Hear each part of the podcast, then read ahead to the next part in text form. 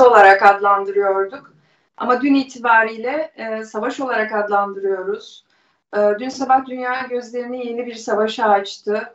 Rusya Ukrayna topraklarına saldırıda bulundu. İki gündür ilerliyor e, Kiev kuşatma altında. Elbette öncülleri vardı, artçıları da olacak. Bugün bunları konuşacağız. E, program konuğumuz Yevgenya Gaber. Yevgenya Hanım hoş geldiniz. Hoş bulduk, sağ olun. Kendisi dış politika analisti. İki ülke dinamiklerini ve bölgeyi çok iyi bilen bir isim. Aynı zamanda Ukrayna vatandaşı. Ee, Yevgenya Hanım size sorarak başlamak istiyorum. Şimdi e, Putin bugün bir açıklama yaptı ve dedi ki ben Ukrayna'yı işgal etmedim. E, iki gündür de bir kafa karışıklığı var. İşgal, istila, savaş, harekat, saldırı. E, uluslararası ilişkilerde bunun bu durumun karşılığı nedir? Nasıl tanımlamalıyız? Önce onu sorarak başlamak istiyorum. O çok doğru temelli bir soru çünkü zaten daha önceki dönemlerde de bizim Ukraynalı analistler olarak dediğimiz şuydu. Ukrayna krizi söylemeyin çünkü kriz Ukrayna'dan kaynaklı değil ve Ukrayna ile sınırlı değil. Birincisi bu bir kriz değildi, bu savaştı ama hibrit savaş dediğimiz bir şey ki 8 yıldır devam ediyor çok farklı e, boyutları kapsayan bir e, e, savaş aslında.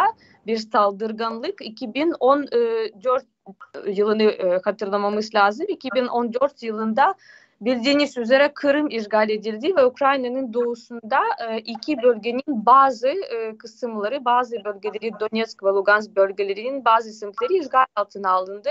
Aradan hibrit savaş devam ediyor ve bu hibrit savaş Rusya'nın Ukrayna'ya karşı aslında sürdürdüğü savaş sadece e, ve daha çok askeri boyutla sınırlı kalmayıp ekonomi, sosyal, kültürel, dini, e, dili içeren çok farklı boyutlarda gelişiyordu. Fakat e, net olarak askeri bir saldırganlık olmadığı için özellikle farklı hani batı bölgelerindeki ve karşı ona genelde kriz diyorlardı ve işte donmuş istilaf gibi bir şey oldu. Hiç kimse Ukrayna'nın e, toprak e, tam tersi. Herkes Ukrayna'nın toprak bütünlüğünü destekliyordu. Hiç kimse Kırım'ın işgalini tanımıyordu aslında e, bizim e, müttefiklerden. Fakat e, bununla birlikte çok fazla da dikkat etmiyordu buna. Şimdi son zamanlarda artık bugün de geçelim. Ne oldu? Putin'in konuşmalarına bakacak olursak eğer İlk önce makale çıkmıştı. Belki onu e, duymuş da e, okumuş da olabilirsiniz. Birkaç ay önce işte e, Rusya'nın tarihinin çok farklı yorumlarıyla ki Rusya İmparatorluğundan, Sovyetler Birliği'nden tutun ta bugünlere kadar işte kocaman e, Rusya'dan bahsetmiş. Yok e, tamamen işte tarihi haksızlıklardan, e, Ukrayna'nın e, Rusya'dan sonra meydana geldiğinden bahsetti ki tamamen e, yanlış şeyler bunlar. Çünkü bir Kiev Rus devleti olarak Ukrayna Rusya'dan önce e, tarihi e, haritada yer almış ama o da çok önemli değil. Önemli olan bu mantığı anlamak. Şimdi Rusya için işte sözde ortak e, ve tek kültürümüz varmış, sözde tek dilimiz varmış ve e, Ukrayna'yı Rusya'dan farklı olarak e, görmüyor. Ne Putin ne rejimi. Asıl problem ideolojik açısından bakacak olursak burası. Ukrayna Rusya için hala mantalite olarak e, ayrılmaz bir parçası ve Rusya kendini, kendi kültürünü, kendi tarihini ve kendi jeopolitik geleceğini Ukrayna'sız göremiyor. Belarus'u e, bir şekilde dahil ettikten sonra artık sıra Ukrayna'ya geldi ve Ukrayna daha önemli bir yere sahip. Bu bir. İkincisi Sovyetler Birliği'nin tekrardan canlandırılması her zaman Putin'in kafasında vardı. Şimdi bakacak olursak eğer e, Sovyetler Birliği'nin dağılmasından sonra daha demokratik, daha Avrupa yanlısı, NATO yanlısı olan bütün ülkelerde e, problemler vardı. Rusların katılımıyla. Gürcistan olsun, Ukrayna olsun, Moldova olsun, Azerbaycan bile olsun bazen e, bu sadece e, işte bazı ekonomik ve enerji şantajıyla sınırlı kaldı. Bazen askeri ihtilaf haline geldi. Son olarak üçüncüsü e, şunu söylemem lazım. Şimdi bu sıcak ihtilaf nereden çıktı? Neden şöyle? Asıl amaç ilk önce Rusya'yı NATO'dan korumak olarak adlandırılmış Putin tarafından. NATO çevreliyormuş Rusya'yı Putin'in sözüyle. Dolayısıyla da bir de Ukrayna NATO'ya üye olmazsa eğer bu tehdit Ukrayna topraklarından da gelecek. Bunu da hemen efsane olarak adlandırıp e, yalanlamak istiyorum. Çünkü yine de 2014 yılında Ukrayna toprakları Rusya tarafından işgal edildiğinde biz NATO üyeliğinden o kadar bahsetmiyorduk ve NATO üyeliği ufuklarda bile yoktu. Ve tabii ki üye olsak olmasak herhangi bir tehdit söz konusu değil. Dolayısıyla da bunu e, şu an e, yani bu Putin'in, Putin rejiminin ve Rusya'nın Ukrayna'ya karşı e, güçlü savaşının iki boyutu var bence. Birincisi Ukrayna'yı Rusya'nın göbeğine e, döndürmek, geri almak ve Ukrayna'yı kendi halkı için de bu büyük Rusya, yeni versiyon Rusya İmparatorluğu'nun bir e, kısmı olarak göstermek. İkincisi olarak tabii ki NATO e, ile ilişkilerinde, ABD ve Batı ülkeleriyle ilişkilerinde gövde gösterisini yapıp kendi gücünü gösterip artık e, sözde güvenli garantilerini sağlamak ki e, bu da NATO'nun aslında 1997 yılındaki sınırlarına çekilmesi e, demek ki kabul edilemez. Dolayısıyla da bu e, savaş şu an evet çok boyutlu e, dediğim gibi e, ve askeri çatışmalar da e, ön plana çıktı. Dolayısıyla da artık herkes bana savaş olarak açık açık söylüyor. Evet. Hale senden önce bir soru sorabilir miyim Yevgeni'ye? Şimdi bu krizin 2014'ten e, bu yana gelişmesini herkes izliyordu. Ama şimdi herkesin e, yani çoğu e, izleyicimizin aslında aklında olan soru peki neden şimdi? Neden daha önce değil e, şimdi oldu bu? Son 3 ayda 3-4 ayda e, bu gerginliğin ve e, Rusya'nın oraya e, yani hem Belarus Beyaz Rusya'ya hem de e, Ukrayna'nın çevresine hem doğudan hem e, güneyden bu kadar asker yığmasını e, meşru kılacak veya e, bunun olmasına sebep olacak ne oldu Ukrayna'da? Ee, bence e, bunu daha geniş kapsamda görmemiz gerekiyor ve e, bunu e, farklı aşamalarda hazırlıklarla ki birbirini takip eden hazırlıklarla yorumlamamız gerekiyor. Eğer mesela e, geçen yılın e, ilk bahar e, aylarını hatırlayacak olursak o zaman Rusya'da büyük tatbikatları başlattı ve Ukrayna özellikle Nisan-Mayıs aylarında hep bundan bahsetti ve dedi ki bu sadece tatbikat değil bundan sonraki saldırılar hamleler için bir hazırlık. Çünkü o zaman sadece askerleri konuşlandırma söz konusu değildi. Lojistik e, yolları sağlamak, bunu denemek, sahada işte e, nerelerde eksiklerimiz var, komuta kontrol açısından neler yapılabilir, düzeltilebilir açısından da yapılan adımlardı.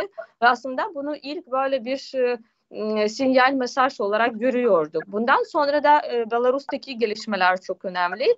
E, bildiğimiz üzere Belarus artık e, bağımsız bir devlet olarak yani zor derseniz Belarus'a çünkü tamamen Rusya'ya bağlı hatta Lukashenko'nun e, iradesiyle Rusya ile bir tek devlet kurmuş durumdalar. Askerler aynı, komutanlık aynı, dış politikada e, bütün kararlar aynı. Bu da bundan sonraki bir aşama oldu. Şimdi bununla birlikte tabii ki Rusya'nın ekonomisinden bahsetmemiz önemli. Çünkü Rusya'nın ekonomisi de oldukça zor durumda. Şimdi hem e, yaptırımların ne kadar sınırlı da olsalar onların e, etkisi vardı hem de genel olarak devamlı e, Ukrayna'nın doğusunda oradaki savaşçıları finanse etme Rusya'dan finansını alıyorlardı. Gerekse e, her açıdan zor durumda olan e, pandemiden dolayı olsun, başka sebeplerden dolayı olsun e, Rus ekonomisini e, ayakta tutmak zordu. Bir de e, bundan sonraki yılı düşünelim seçimler var e, Rusya'da. Putin için önemli bir dönem. E, tabii ki kendi iktidarını da düşünüyor. Ve bununla birlikte Putin'in e, şahsi olarak hatta e, düşünce e, tarzı açısından çok büyük değişiklik herkes gördü. Macron'dan tutun diğer devlet liderlerine e, kadar bütün herkes çok farklı retorik kullanmaya başladığını söylüyor. Çünkü artık herhalde 20 e, yılı aşkın bir süredir iktidarda bulunmanın e, sonuçları da var bunun içinde. Bütün bunlar e, ve özellikle son zamanlarda tabii ki Ukrayna'nın NATO ile ilişkilerinde ABD, e, Türkiye, İngiltere ile ilişkilerinde e, kat ettiği önemli mesafede söz konusu. Bütün bunları bir arada e, yorumlayacak e, olursak eğer e, Rusya için hem artık hazırlanmış bir şekilde bunu askeri güç açısından e, yeterince güçlü hissettiği kendini jeopolitik açısından e, değişen bir e, dünya konjonktüründen bahsediyoruz. Burada Çin'le ilişkilerinden bahsedebiliriz. Yine de ABD ile ilişkilerinden bahsedebiliriz. Hem de sadece Ukrayna üzerinde odaklanacak olursak tabii ki Ukrayna'yı geri alma isteği zamanla daha da gelişti ve şu an hali oldu. Evet aslında göstere göstere geldi. Son e, iki yıldır e, bölgede çok yüksek bir tansiyon vardı. E, bu e, saldırıyı aslında sıcak çatışmayı e, Putin'in e, yapmak istemeyeceğini az önce Yevgenya'nın da bahsettiği hibrit savaş enstrümanlarının hepsini zaten çok ustacı ve yoğun bir şekilde kullandığını, sıcak çatışmaya ihtiyacı olmadığını düşünen birçok analist vardı ama bunun yanında saldıracak diyenler de vardı. Örneğin Zelenski Washington'a gittiğinde Haziran'da bu uyarı yapmışlardı ya da Biden geçen hafta bu saldırı gelecek diye uyarmıştı. Ee, Avrupa belki bunu istemiyor ve beklemiyordu. Bilmiyorum. Kılıç bunu sana soracağım. Yani coğrafya yakınlığından dolayı Avrupa'nın e, durumu ne bu olaya bakışı ve e, Amerika nasıl ayrışıyor ondan? Aslında şöyle bir şey.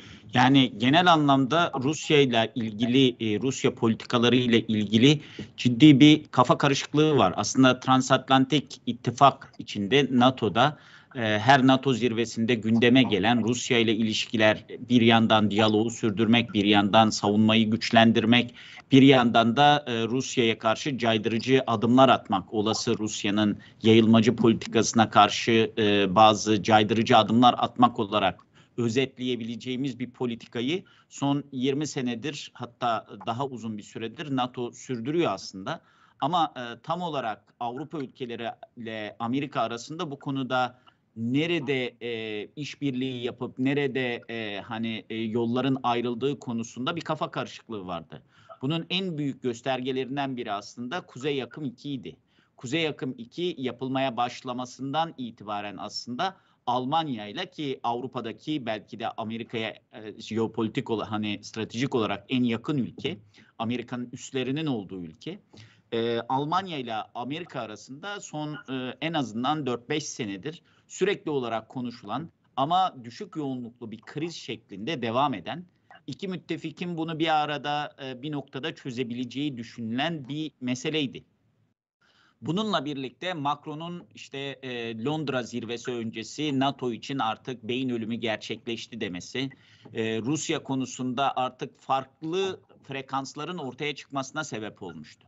Ve e, bunun öbür yanı da Amerika'nın da kendi içerisinde Rusya ile ilgili politikası konusunda tam bir e, hani tutarlılık gösterememesiydi. Şimdi Putin'in iktidara gelmesinden itibaren Putin sürekli konuşurken onun için e, hani tarih son 20 senede görüştüğü Amerikan başkanları ve Amerikan başkanlarının ona neler söylediğini ifade ediyor.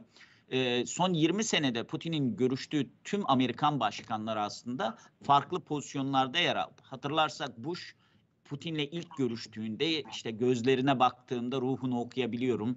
Ülkesini çok seven biri falan demişti. Sonra 2-3 sene sonra Rusya ile Amerika arasında ciddi krizlerin ortaya çıktığını gördük. Aynı şekilde aslında Obama yönetimi iktidara gelirken Obama yönetiminin daha sonra Dışişleri Bakanı olacak John Kerry e, Bush'u e, Rocky 4 filminde olmakla suçlamıştı.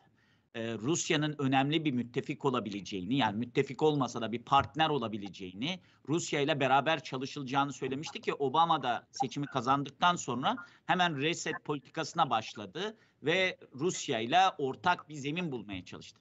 Ama ne oldu? Gördük 3-4 sene sonra ilişkiler Rusya ile Amerika ilişkileri soğuk savaştan sonra belki de gelebileceği en kötü noktaya geldi. Hem Snowden olayı hem Ukrayna olayı ve daha sonra 2016 belki de bu kırılma anı Rusya'nın Amerika seçimlerine müdahalesi tartışmalarıyla Rusya meselesi artık stratejik anlamda Amerika'nın herhangi bir politika belirleyememesi yani Amerika dış politika yapıcılarının probleminden daha fazla Amerika'nın bir iç politika mevzusu haline dönüştü. Ve e, katsa yaptırımları, Türkiye'yi de etkileyen katsa yaptırımlarının uygulanması ve daha sonrasında e, Trump'la kongre arasında sürekli yaşanan e, Rusya ile ilgili görüş ayrılığı 2020 yılında Biden'ın iktidara gelmesiyle bir noktada sona erecek gibi görünüyordu. Hatta Biden geçen e, o, e, Mart ayında yayınladığı hani stratejik strateji raporunda, ulusal güvenlik stratejisi raporunda da Rusya için hani büyük bir e, şey değil, büyük bir rakip değil ama disruptor kelimesini kullanmıştı. Yani e, rahatsız edici bir güç olarak kullanmıştı.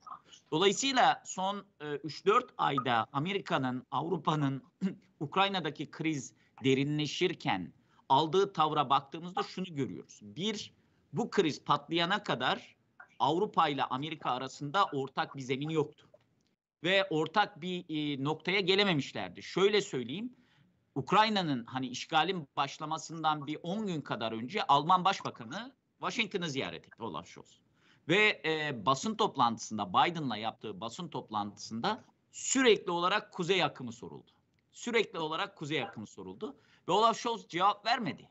Hatta Scholz'un önünde Biden'a gazeteciler sizce Almanya güvenilir bir müttefik mi sorusunu sormaya başladılar. Ve bu soruyu iki kez sordular. Dolayısıyla hani diğer ülkeleri bırakalım. Fransa zaten farklı bir rol kapma çalışması içerisindeydi. Rol çalma çalışması içerisindeydi Macron. Daha önce İran nükleer krizinde de bunu yapmıştı. Krizi çözebilecek kendini bir diplomatik aktör olarak görüp işte Moskova'ya gitti, görüşmeler yaptı. Ama kriz başlayana kadar Avrupa ile Amerika'dan ortak bir pozisyon görmedik. Dahası Amerika'nın içinde de tutarlı, sürdürülebilir bir Rusya politikası da görmedik. Son bir senedir Biden yönetimi tamamen Asya Pasifik'e yöneldiği için Rusya'nın müdahil olduğu krizleri kendi stratejik alanının dışındaki krizler gibi görmeye başlamıştı. Suriye mesela Amerika'nın artık çok da konuşmak istemeyeceği bir kriz. Libya Amerika'nın çok da özellikle Bingazi olayından sonra müdahil olmak istemeyeceği bir kriz. Ve buralarda Rusya var. Hatta hatırlarsanız Karabağ e, Savaşı sırasında Azerbaycan'la Ermenistan Amerika'nın hiçbir diplomatik bir inisiyatifi bile olmadı. Dolayısıyla tam da bunlar konuşulup hani artık Rusya ile çok da fazla e, bir e, hani muhataplık ilişkisi kurmayalım ya da farklı bir yol bulalım derken bu kriz patladı. Bu kriz bir şekilde iki şeyi hani sürekli olarak son 2-3 gündür soğuk savaş benzetmeleri, Afganistan benzetmeleri, vesayet savaşı benzetmeleri bir sürü şey duyuyoruz. Ama e, geldiğimiz noktada en azından şimdilik Avrupa ile Amerika arasında ortak bir zemin bulunduğunu görüyoruz. E, hani e, bir şeyin yani ilişkilerin stratejik temeli o kadar e, hani aşınmıştı ki ortak bir zemin bulamıyorlardı. Ukrayna'nın toprak bütünlüğü ve işgalin kabul edilemez oluşu transatlantik ilişkinin yeniden hani ortaya çıktığı Avrupa ile Amerika'yı yeniden bir araya getiren bir şey oldu. İkincisi peki Amerika'da ne oluyor? Amerika'da da bu kriz başladığından beri şimdiye kadar işte e, derece derece yaptırımlar artırılıyor. Ama henüz ortada e, hani çok ciddi bir politikanın olmadığını da görüyoruz. Ve bu politikayı bir şekilde politika olmamasını Biden yönetimi işte müttefiklerimizle müzakere edeceğiz diye e, bir noktaya getirmeye çalışıyor ama şu an için Ukrayna politikası biraz da hani kervan yolda düzülür şeklinde. Bu savaşın ve bu çatışmanın alacağı yöne ve geleceği duruma göre bir politika belirleme ve hani uzun vadeli bir stratejiden çok daha reaktif, daha refleksif e, böyle e, hani pozisyon alma noktasına geliyor. Onun için uzun vadeli bir Rusya-Ukrayna krizinde Amerika'nın rolü ne olmalı tartışması görmüyoruz. Ama Amerika acaba buradan ne yapmalı? Hani daha önce hiç düşünülmemiş gibi. Amerika bu krizde ne yapmalıyı artık Washington'da daha çok duyuyoruz. Bununla ilgili sorular en azından dış politika yapıcılara daha fazla soruluyor. Evet. Ee, Putin ne kadar ilerler, e, direniş görmezse bunun sonu nereye varır? Yani sadece Zelenski gitsin, e, yerine Rus bir hükümet gelsin, e, bu benim için yeterli der mi? Mesela bugün bir açıklama yaptı, e, orduyu darbeye çağırdı. Şimdi aslında ben çok da fazla ilerlemek istemeyeceğini düşünüyorum. Şu nedenle e, halklar hiç e, gözetilmiyor. 2014 yılından sonra Ukrayna'da yükselen ciddi bir e, Ukrayna milliyetçiliği var. Her ne kadar Putin bizim tarihimiz ortak dese de e, ortada böyle bir gerçek var. Dahası e, patrikhaneler arasında da bir ayrışma söz konusu. E, şu an Ukrayna'da halkın %80'i Rusya'yı istemiyor. Yani eğer e, Ukrayna'yı alırsa büyük bir sorun kucağına almış olacak. Bunun ikinci bir boyutu var. Rusya boyutu. Rus halkı da aslında çok istiyor falan değil. Bugün e, Moskova'da protestolar devam ediyor. Dahası arka arkaya gelen yaptırım açıklamaları var. Bunların hepsi halka yansıyacak şeyler ve e, halkın bunu istememesi çok normal. Ne diyorsunuz Evgenya Hanım? Yevgenya bir de buna ek olarak şunu da e, sorabilir miyiz? Yani hafızamızı tazelemek açısından. Kırım e, Kırım'ın ilhakından sonra veya işgalinden sonra da bu gösteriler olmuş muydu? E, savaş karşıtı gösteriler, müdahale karşıtı gösteriler olmuş muydu Moskova'da? Ee, şimdi burada birkaç farklı e, noktaya değindiniz. Ben de tek tek onları e, açıklamaya çalışacağım. E, birincisi olarak Ukrayna'nın iç durumu. Şimdi 2014 yılından sonra her şey değişti. Çünkü o zaman zaten bu Euromaidan dediğimiz şey hani Yanukovic hükümetinin devriminden sonraki gelişmeler Ukrayna'yı daha güçlü kıldı. Yaptığı hem reform açısından hem Ukrayna silahlı kuvvetlerinin kapasiteleri açısından hem de millet inşası süreçleri açısından. O zaman uygulamaya çalıştığı ve daha çok yani sözde yumuşak güç kullanarak askeri gücü değil de yumuşak güç kullanarak bu Novorossiya ve işte Rus dünyası e, konseptini uygulama çalıştığı bütün e, çabalar suya düştü. Bir şey olmadı. Çünkü Rusça konuşan vatandaşlar e, Ukrayna'nın doğusunda olsun, Ukrayna'nın güneyinde olsun bunu kesinlikle ve kesinlikle kabul etmediler. Zamanla e, birçok şey değişti Ukrayna'da. Hem siyasi e, yönetimde artık tamamen Avrupa yanlısı olan, e, tamamen Ukrayna e, milli kimliğini daha e, böyle net bir şekilde şekillendiren bir yönetimimiz oldu. Hem de bununla birlikte kapasitelerimiz arttı. E, kendi kapasitelerimizi geliştirdik. E, bizim e, müttefiklerimizden e, askeri destekleri aldık. E, bununla birlikte dediğiniz gibi iyi anlamda e, milliyetçilik daha çok vatanseverlik da gelişti. Onun için şu an Rusya Rusya'nın ordusu her ne kadar güçlü olsa da iki e, gündür e, direniyoruz. E, Ukrayna kuvvet, e, silahlı kuvvetleri birçok yerde e, Ukrayna topraklarını savunuyor ve e, Rusya'nın askerleri arasında kayıplar e, çok. Yani helikopterlerden, uçaklardan tutun ki onlarca uçak ve helikopterden e, bahsediyoruz Ukrayna tarafından düşürülen Rus e, uçaklarından hem de Rus askerleri arasında kayıp çok artık yüzlerce kişiden bahsediyoruz. Ben e, en son 100 kişi şeklinde gördüm. Yani bu demek ki e, durum tamamen farklı. Artık olduğu gibi tamamen e, hazırlanmamış bir şekilde böyle e, ne bileceğimizi, ne yapacağımızı e, bilmediğimiz bir durumda değiliz. E, daha hazırlıklı bir şekilde direnmeye hazırız. Ve bunlar sadece silahlı kuvvetler değil, aynı zamanda birçok günlük var, e, mahalli e, savunma üniteleri var, gönüllü olarak topraklarını hazırlama, e, topraklarını savunma hazır olan vatandaşlarımız var. Bütün bunlar e, Putin'in çok ileri e, gidemeyeceğini gösteriyor. Bu bir. İkincisi e, şimdi Putin'in amaçlarına bakmak lazım. Bence Putin kendisi de Ukrayna'yı işgal etse bile bunu bir şekilde kontrolü altında tutamayacağının farkında. Bunu çok iyi biliyor. Çünkü Ukrayna halkı Rusya'yı istemiyor. Dediğiniz gibi artık kültürümüzü farklı görüyoruz.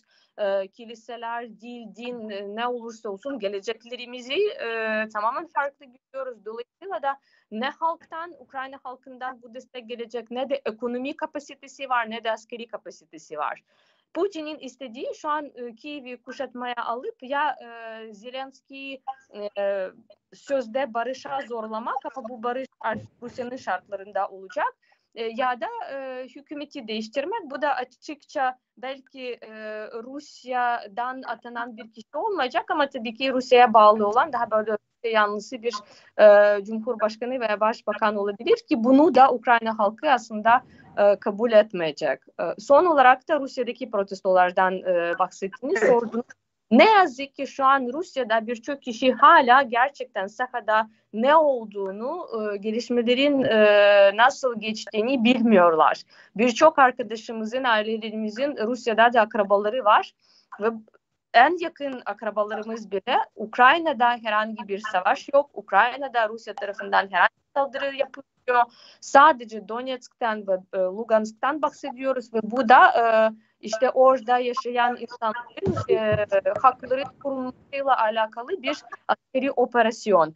Birçok kişi bunu e, bilmemekle birlikte e, artık YouTube ve sosyal medyada bir şekilde o durumu takip eden hem e, düşünce liderleri hem gençler hem de e, Ukrayna'yı artık e, işte bağımsız egemen bir devlet olarak e, gören Rus e, e, Rusya vatandaşı meydanlara çıkıyor. Belarus da aynı şekilde e, Lukashenko'ya karşı çıkanlar şu an bu savaşa karşı da çıkıyorlar. Dolayısıyla da ben ileride aslında Putin büyük e, siyasi özellikle iç politika açısından sosyal ve siyasi e, rezervlerini, kapasitelerini görmüyorum. Evet, e, pek çok aktörün e, savaştığı, içine dahil olduğu büyük bir e, savaşa e, evrilir mi bu çatışma? Bunu merak ediyorum.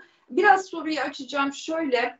E, Rusya'yı şimdi dünyanın birçok yerinde e, askerini konuşlandırmış olarak görüyoruz. Tarihinde ilk kez sıcak denizlere açıldı mesela. Suriye'de savaşıyor, Libya'da askeri var, Doğu Akdeniz politikasında etkin, Mali'ye asker gönderdi, Kazakistan'a girdi, Karabağ'da barış gücü olarak var ve bugün Avrupa sınırına dayandı. Şimdi e, bu kadar çok yerde askeri bulunan bir Rusya e, NATO ile savaşacak güçte mi? Yani aslında Rusya büyük bir güç mü? Bunu sormak istiyorum Kılıç. Yani şöyle e, bence hani bence öyle bir tehdit e, şu an için yok. Şöyle e, hani herkes 3. Dünya hani herkes değil ama bazıları 3. Dünya Savaşı çıkacak mı e, böyle bir şeyin içerisine girdi ama e, Amerikan yönetimi de Avrupalılar da bu konuda çok dikkatli. Çok dikkatli dediğim yaptıkları zaten şöyle paradoksal bir durum söz konusu. Bir taraftan e, Rusya'yı caydırmak için e, işte ekonomik yaptırımların da dahil olduğu, işte teknoloji transferlerinin durdurulması, teknoloji ihracatçılar ihracatlarının durdurulması, bir sürü yaptırım paketiyle e, her gün biliyorsunuz Biden dün e, dördüncüsüydü bu paketlerin. Dördüncü e, yaptırım paketini açıkladı. Şimdi haftaya kongre gelecek. Daha kapsamlı bir yaptırım paketi düşünülüyor.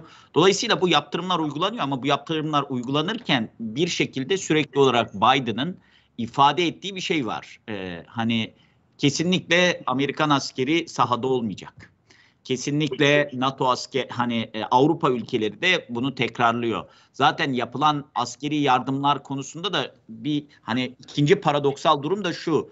Bir askeri yardım yapıp Ukrayna'ya bunun bir şekilde Ukrayna'nın kapasitesini oluşturması, kendisini savunma kapasitesinin oluşturması gerektiği için bu yardımın yapıldığı söyleniyor. Ama öte yandan bu yardımın çok fazla yapılması durumunda Rusya'yı daha çok provoke edeceğinden endişe ediliyor. Onun için tam olarak hani yapılacak yardımın niteliği, askeri yardımın niteliği konusunda bile son 3 senedir Amerika'da bir tartışma var. Yani hangi askeri, onun için işte Almanlar vere vere mihver veriyorlar, hastane yatağı falan veriyorlar. E, Amerikalılar verdikleri silahların çok da fazla hani e, Rusya'yı e, provoke etmemesi, çok da fazla Rusya'yı sinirlendirmemesini istiyorlar. Ama bunun bir taraftan da caydırıcı olabileceği, caydırıcı bir hamle olabileceği düşüncesi içerisindeler. Dolayısıyla son aslında 10 e, senedir Rusya ile Amerika arasında yaşanan tüm krizlerde hep bu kaygı var. Caydırıcı bir şeyler yapalım, acıtıcı bazı hamleler yapalım işte ekonomik yaptırımdır, şudur. Ama bu Rusya'yı çok da fazla provoke etmesin. Bu Rusya'yı çok da fazla Çin'e yaklaştırmasın bu Rusya ile tüm diyalog yollarını tamamen kapamaz. Dolayısıyla hani e, bunun da hani yaptırımların da evet Rusya ekonomisini etkiliyor. Dün işte ruble tarihinin en düşük zamanlarından birini yaşadı. Borsa düştü. E, bunlar yaşanıyor. Ama bir taraftan da bunların tam da etkili olmadığını da görüyorlar. Belki bu e, son yani 10-15 senedir Amerikan dış politikasında diplomatik aletlerin, diplomatik enstrümanların çok fazla kullanılmaması, yaptırımın tek alet olarak kullanılıp sürekli olarak hani çöz, sorunun çözümüne yönelik değil, cezalandırıcı bazı hamlelerle, caydırıcı da caydırıcı bile değil, yaptırımların sürekli cezalandırıcı bir şekilde kullanılması üzerine artık yaptırımların bir şekilde Amerikan yaptırımlarının yeterince etkili olamadığı bir noktaya geliyor. İşte e, beklenen Biden'dan e, dün bekleniyor aslında hep konuşulan SWIFT sisteminden çıkarılmasıyla e, enerji sektörüne yönelik yatırımlar yaptırımlardı Rusya için. Bunlar gelmedi. Ama Biden her yaptırımı açıklarken daha fazlası da var diyor.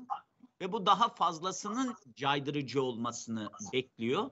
Ama sanıyorum bir şekilde hem e, Putin buna yeterince hazırlıklı.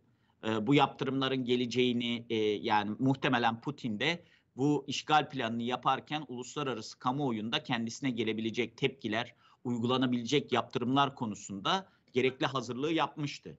Dolayısıyla hani sanki herkes e, birbirinin beklediği şeyleri yapıyor. İşte e, biliyorsunuz Amerikan istihbaratı günlerce yarın girecek, iki gün sonra girecek. Artık neredeyse trollemeye varan bir şekilde. Belki de Rusya istihbaratını rahatsız edici bir şekilde. Yani Rusya istihbaratına bizi sizin ne konuştuğunuzu biliyoruz dercesine son iki haftadır gazetelere işte yap, e, işgalin günüyle ilgili bilgi sızdırıyor. Bir taraftan bu yaşanıyor. E, e, e Amerika'nın dediği gibi oldu, Rusya işgal etti. Rusya'nın beklediği gibi oldu, Amerika yaptırım getirdi.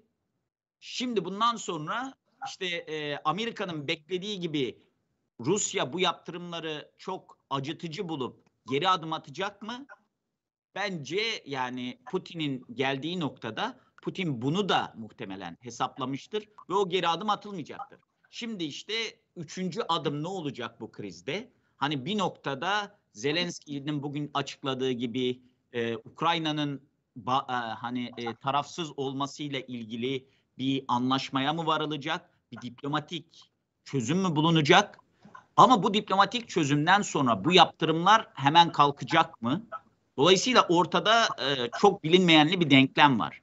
Ve e, parçalar çok hızlı oynuyor. Bugün Zelenski'nin açıklamasından yaklaşık bir 10-15 dakika sonra Putin'den açıklama geldi. E, sürekli olarak hani açıklamalar Biden muhtemelen bugün öğleden sonra bir açıklama yapacak. Dolayısıyla hala parçaların çok hareketli olduğu bir krizin içerisindeyiz. Ve e, her ne kadar herkes ne olacağını tahmin edebilse de yani şunlar biliniyor. Bili, hani e, Amerika'da çok kullanılan known known şeyi var. Hani bildiğimiz şeyler var. İşte muhtemelen Amerika ile Rusya Ukrayna için savaşmayacak. Muhtemelen NATO oraya bir asker göndermeyecek. Bunlar bildiğimiz şeyler. E, ama bilmediğimiz neler var? İşte e, Rusya'nın bu son e, işgalden sonra nereye kadar gideceği. Ukrayna'da yönetimi devirip devirmeyeceği.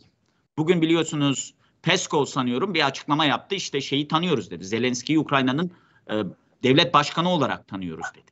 Peki bu bir e, bir taraftan da Lavrov rejim değişikliğinden bahsediyor. E, hani bir rejim değişikliği mi olacak?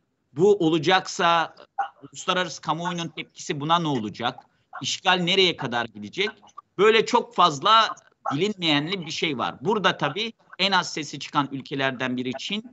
Çin yaptığı açıklamalarda şimdiye kadar hani e, BM Genel Kurulu'nda da e, yapılan konuşmalarda çok da topa girmeden ama krizden batılı ülkeleri sorumlu tutup e, daha fazla Rusya'nın yanında yer aldığına dair bazı sinyaller veriyor. Ama bunun haricinde bu krizde de herhangi bir pozisyon almış değil. Evet, e, Yevgenya Hanım, e, Sovyet coğrafyasındaki diğer ülkelerle ilgili bir şey sormak istiyorum ben. Ukrayna'nın durumu onlar için ne söylüyor? Hani iki uçlu soru bu. Aslında hem Rus tehdidi hakkında ne söylüyor hem de e, Zelenski'nin e, bugün e, arka arkaya çağrıları olduğu NATO'ya, Avrupa Birliği'ne e, biraz böyle yalnız bırakıldığına dair bir izlenim oluşuyor. Batı'nın müttefiklik karnesi hep kötü değerlendirilir ya. Bu coğrafyadaki diğer ülkeler adına ne, ne söylüyor, ne dersiniz? Ben bundan başladım. Onu bir daha vurgulamak istiyorum aslında. Ukrayna Rusya için neden önemli? Çünkü Ukrayna sadece Ukrayna değil, aynı zamanda başka sözde post-Sovyet cumhuriyetler için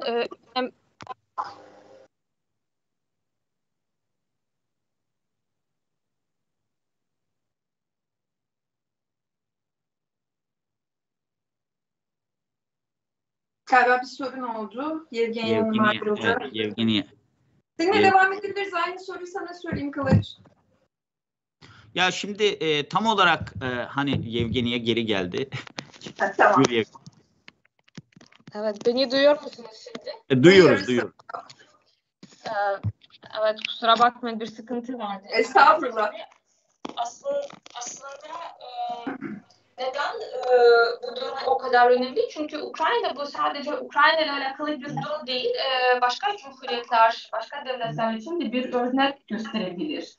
Eğer e, son 20 yıla bakacak olursak e, Sovyetler Birliği'nin dağılmasından sonraki durumu göreceğiz. Bir Baltık ülkelerimiz var ki artık NATO üyeleri, Avrupa Birliği e, üye olan e, ülkeler bir Moldova, e, Gürcistan ve Ukrayna var. Daha çok hani Avrupa Birliği'ne girmek, NATO'ya girmek istekli ve iradeli olanlar. Ve bütün bu ülkelerde yine de e, ya işgal altında bulunan topraklar var ya da Rus askerleri var. Sözde barış güçleri vesaire vesaire. E, Gürcistan'da işte bildiğimiz gibi e, Güney e, Ossetya, Abhazya var, e, Moldova'da Transnistria var. Çünkü herhangi bir şekilde e, işgal etmekten ziyade bu e, ülkeleri etkilemek için, onların dış politikasını şekillendirmek için Rusya e, haklarını saklı tutmaya çalışıyordu. Son zamanlardaki dinamiklere bakalım. Şimdi Kazakistan'dan ne oldu mesela? E, bu protestoları e, bir bahane olarak kullanıp e, Rusya yine de hem kendi askerlerini hem de kolektif e, işte savunma örgütünün askerlerini Kazakistan'a gönderdi. Oradan çekildi sonra fakat yine de böyle bir hamlede bulundu. Belarus'u daha önce bahsettiğimiz gibi neredeyse e, Rusya'ya dahil etti. Dolayısıyla da şimdi Rusya'nın Ukrayna'daki amacı sadece Ukrayna'ya değil aynı zamanda başka ülkelere de e, onların e, muhtemel e, gelecek senaryolarını e, göstermektir. Şimdi Ukrayna gibi NATO'ya üye olmak istersiniz veya NATO bile olmasın başka herhangi bir uluslararası örgüte ama Rusya'da e, Rusya'ya sormadan, Rusya'ya danışmadan eğer tamamen bağımsız bir şekilde üye olmak isterseniz işte Ukrayna'nın başına e, geldiklerini siz de yaşayacaksınız. Dolayısıyla da bu da önemli bir e, mesaj, önemli bir sinyal e, olabilir. Bununla birlikte dediğimiz gibi şimdi NATO'nun ve Avrupa Birliği'nin e, Ukrayna'daki Ukrayna konusundaki tutumu neden önemli? Çünkü o da bir test oluyor. Şimdi e, Ukrayna evet işte e, yalnız bırakıldı, tek başına bırakıldı şeklinde birçok hayal e, kırıklığı var, e, birçok sistemler var. Özellikle bazı ülkelerle alakalı işte Fransa olsun, İtalya, Almanya olsun, Macaristan olsun vesaire. Yani bırakın kendileri bu e, askeri yardımları göndermiyorlar. Hatta başka ülkelerin Ukrayna'ya askeri yardımları göndermeyi engellemeye çalışıyorlar. Hatta Rusya'nın SWIFT sisteminden çıkarılmasına e, karşı bile çıkıyorlar. Bu da çok önemli çünkü kamuoyu şu an mesela çok e, Avrupa Birliği veya NATO üyeliği konusunda e, inanılmaz yüksek rakamları gösteriyor Ukrayna'da ve diğer ülkelerde. Fakat bu şekilde e, daha önce e, hani konuştuğumuz, bugün de konuştuğumuz gibi eğer tamamen stratejik vizyonu olmayan, e, içinden e, parçalanmış olan, e, daha çok bu e, ortak müşterek e, değerlerinden kendi milli çıkarlarını ve menfaatlerini düşünen ülkelerin bir kulübü olarak Avrupa Birliği ve NATO e, kendini gösterirse bu yine de önemli bir gelişme. Çünkü başka e, ülkeler için artık bizim onlarla herhangi bir e, alakamız olmaz. Biz kendi kendimizi savunalım, kendi çıkarlarımızı düşünelim ve bu da tamamen yeni bir Avrupa güvenlik mimarisi olacak. Çünkü uluslararası hukukun ihlalleri mümkün ise Rusya Ukrayna'yı işgal edebiliyor ise, Çin Tayvan'ı e, Tayvan'ı e, işgal edebiliyor ise ve bütün bunlara rağmen Birleşmiş Milletler'den e, ne bileyim başka uluslararası